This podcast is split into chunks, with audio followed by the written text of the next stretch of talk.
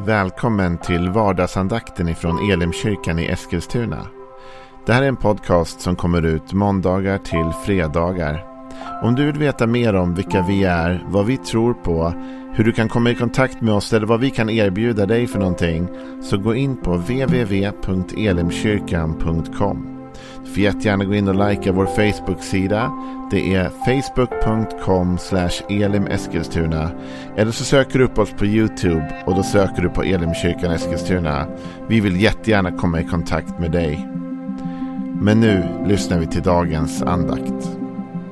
Välkommen till vardagsandakten. Jag heter Joel Backman, jag är pastor i Elimkyrkan. Jag har precis släppt en ny bok, 10 liv.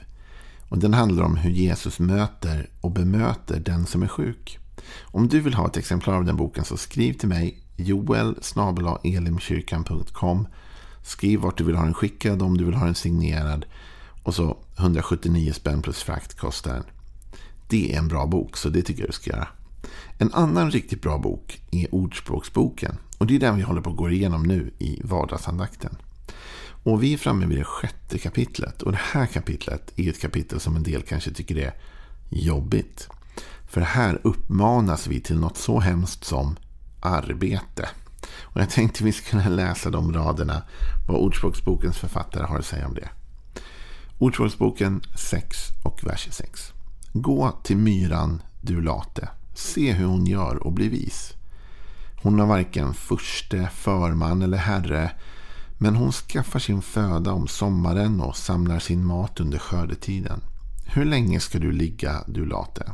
När ska du resa dig ur din sömn? Sov lite till, slumra lite till, ligg lite till med armarna i kors. Så kommer fattigdomen över dig som en rövare och nöden som en beväpnad man. Tuffa ord. En del av oss tycker kanske inte att arbete är roligt och en del tycker att det är väldigt roligt. Det där kan ju vara lite olika. Men Bibeln uppmanar oss till arbete. Och mycket i Ordspråksboken uppmanar till detta faktiskt. Och vet du, när man läser Bibelns berättelser så är faktiskt det första Gud ger människan är ett arbete. Han ger välsignelse och arbete. Så om du läser första Mosebok, när Gud har skapat Adam och Eva ur jordens stoft, så ger han dem dessa två saker. 1, han ger välsignelse och 2, han ger arbete. Så han välsignar dem och sen ger han dem också uppgiften då att de ska arbeta på, de ska ta hand om den här trädgården och få den att sprida sig vidare. Och så där upplever jag att det där ofta går hand i hand, välsignelse och arbete. Gud välsignar, absolut. Gud gör övernaturliga mirakel i våra liv, jajamän. Gud försörjer för oss på många olika sätt, det gör han verkligen. Men Gud ger oss också arbete och förväntar sig också att vi gör vad vi kan av det han har gett oss. Så Adam och Eva, bland det första de fick var faktiskt ett jobb att utföra. Och om du tänker att du kan leva bara välsignad utan jobb, då har du missat Bibelns första berättelse. För det här är jobb och välsignelse hand i hand. Och här uppmanas vi av Ordspråksbokens författare att gå och lära av myran. Myran är ju känd för att vara flitig, eller hur? Det är ju ett sånt där djur som verkligen håller igång. Jag bor på landet och då så har vi problem med myror här på trädgården. Och de är ju hopplösa. De är ju envisa. De är inte så lätt att få bort som man tror. Det finns ju fällor och grejer och prylar. Men ändå, myror, de är verkligen ihärdiga. Det måste man ge dem. Har de fått upp någonting så håller de fast vid detta.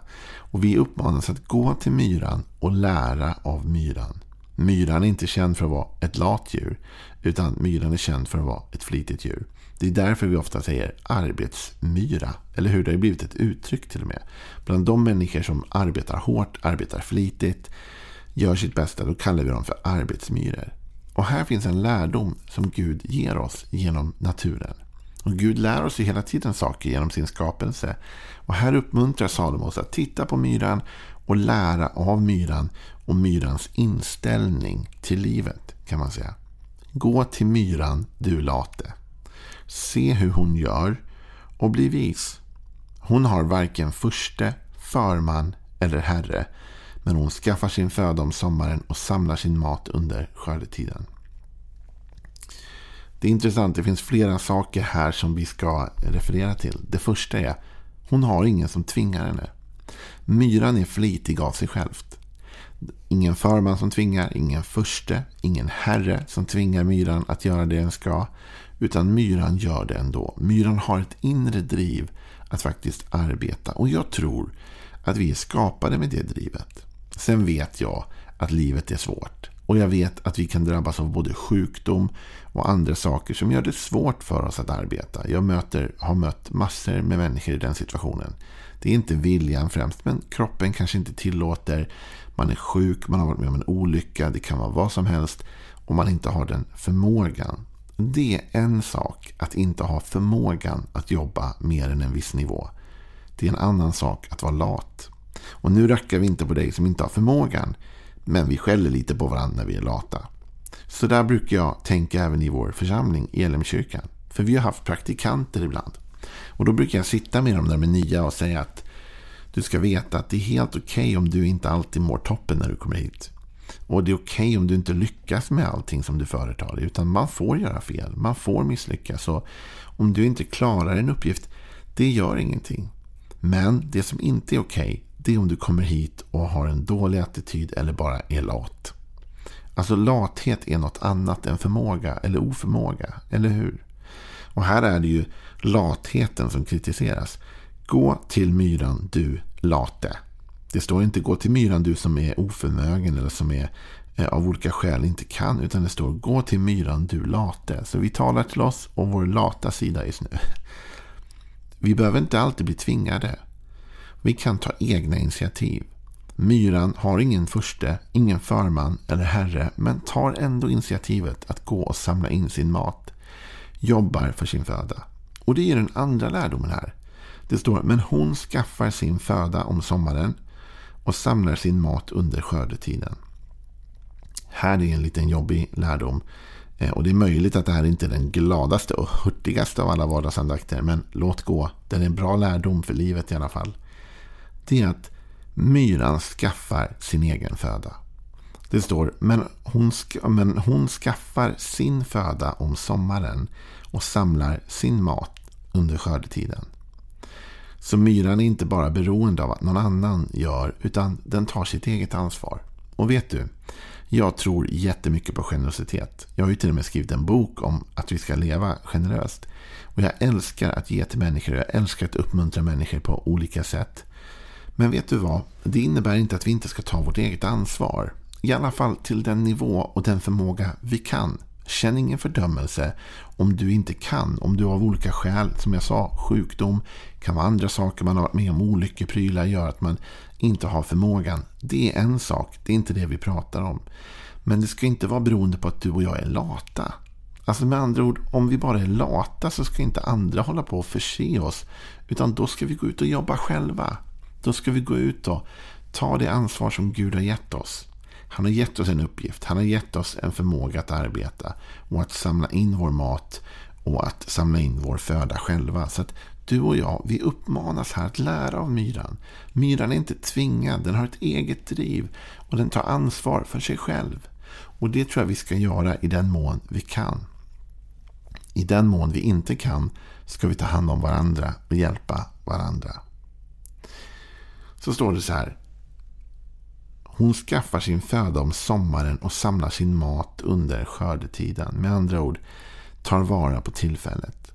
Myran tänker inte så här, ja men mat i vinter, det löser vi i vinter. Nej, hon skaffar sin föda redan på sommaren och samlar in sin mat redan under skördetiden. Ett förebyggande, planerat arbete, metodiskt, inte tvingat men genomtänkt och förberett.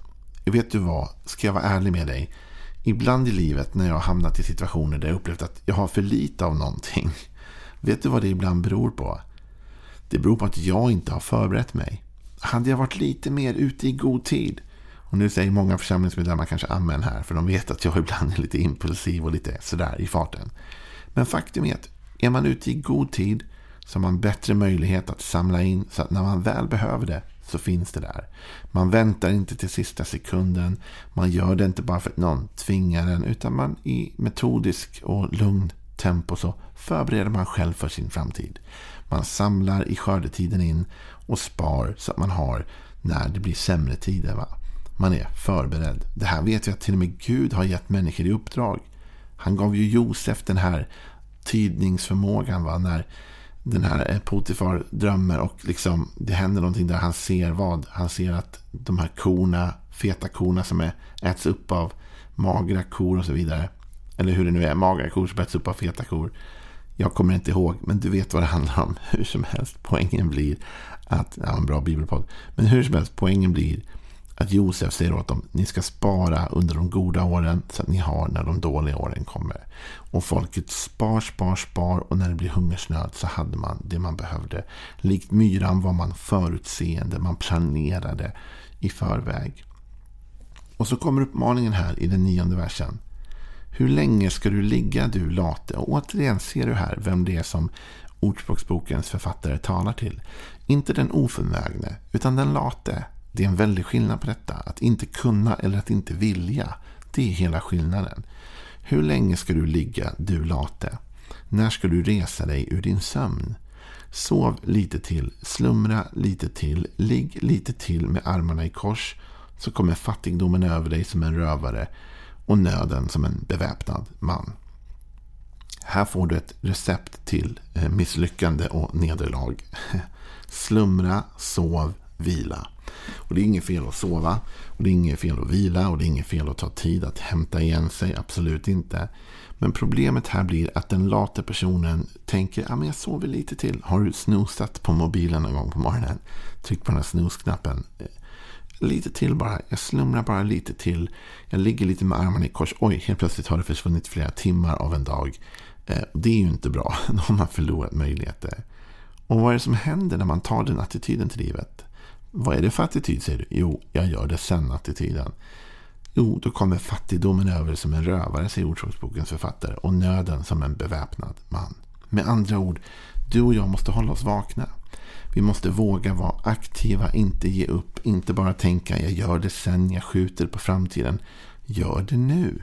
Ibland har jag suttit i samtalsmöten, kanske på jobbet med andra människor, och så säger någon så här, men vi behöver kontakta den här personen till exempel.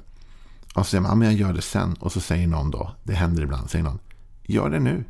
Gå och ring nu. Gå på en gång. Ta tag i det nu direkt. För man vet att det där väntandet eller skjutandet på framtiden, det gör ofta att ingenting blir gjort.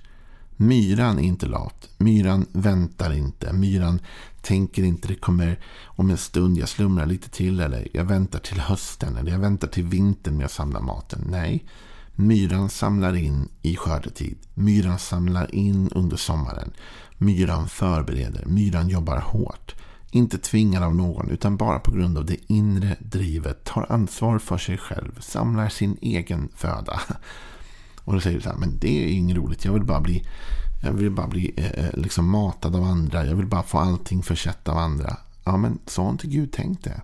Och vi kan hamna där, därför att vi lever i en fallen värld, och vi vet att, som jag sa, man kan vara sjuk, man kan ha olika saker som gör man är oförmögen att arbeta, man kan inte ta ansvar för sig själv, man kan inte liksom lösa det här. Då behöver man hjälp, och det är inget att skämmas för, tvärtom, då ska vi hjälpa varandra. Men låt det inte vara för att du är lat. Låt det inte vara därför att du bara skjuter på det, utan ta ansvar för ditt liv. Försök, kämpa, ge inte upp. Och överlåt inte åt andra det som är ditt ansvar. Du vet, när Gud skapade dig så skapade han dig, och ja, han välsignade dig. Men han gav dig också en uppgift. Det här är det du ska göra. Och jag tror att ibland när du ber Gud om nya nivåer i livet, om mer välsignelse och vad den är, så kommer han ge dig ett arbete, ett jobb, en möjlighet. Han kommer öppna en dörr och säga, här är dörren, gå in genom den. Det är därför jag ibland kan vara lite orolig ibland om välsignelse, därför jag vet att ofta vad det innebär är att Gud ger en ett jobb. När man ber om det så får man en uppgift, och så får man jobba den. För man ska inte vara lat, utan Gud har förberett detta för oss. Men återigen, som sagt, det är ingen fördömelse här. Den enda som får fördömelse är den late, inte den som inte är förmögen, utan bara den som är lite slapp ibland. Ha en välsignad dag. Imorgon fortsätter vi med kapitel 7 i Ordspråksboken, och då ser vi vad det är för spännande lärdomar då.